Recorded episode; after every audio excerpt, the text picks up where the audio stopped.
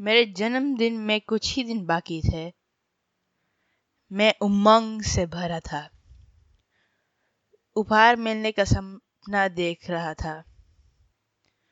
और जब माताजी ने जन्मदिन का उपहार खरीदने के लिए खरीदारी केंद्र जाने की योजना बनाई, तब मैं खुशी से झूम उठा।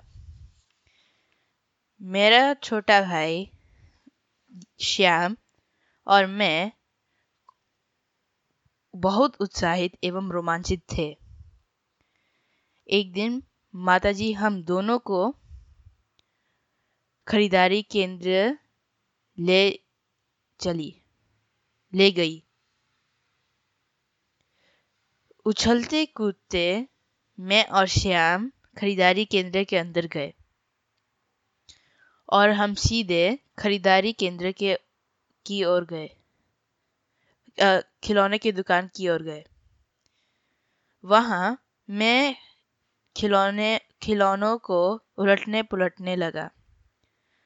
मुझे पता नहीं था, मुझे समझ में नहीं आ रहा था कि कौन सा खिलौना खरीदे।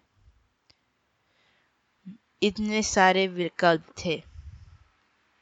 हम हमार माता जी और मेरा ध्यान थोड़ी देर श्याम से हट गया था। और दुर्भाग्यवश उसी समय श्याम दूसरी दुकान में रखी कोई चीज़ से आकर्षित हो गया, होकर उधर चला गया। थोड़ी देर बाद जब हमें श्याम का गुमशुदा का एहसास हुआ हमारे पैरों तल, हमारे पैरों तले ज़मीन खिसक गई। हम उसे यहाँ वहाँ बेतहाशा ढूँढने लगे। तभी हमें समझ में आ गया था कि श्याम हमसे बिछोड़ गया था। माँ फूट फूट कर रोने लगी और मैं बेबस महसूस कर रहा था। मैं माँ को सांत्वना देने लगा। मस कुछ मिनट ही हुए थे कि घोषणा की गई। एक घोषणा हमें सुनाई दी, जो कहता है कि एक गुमशुदा बच्चा मिल गया था और उसके अभिभावक को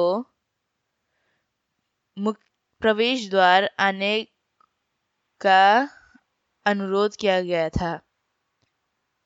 माताजी, हम, माताजी और मैं भागते भागते प्रवेश द्वार गए।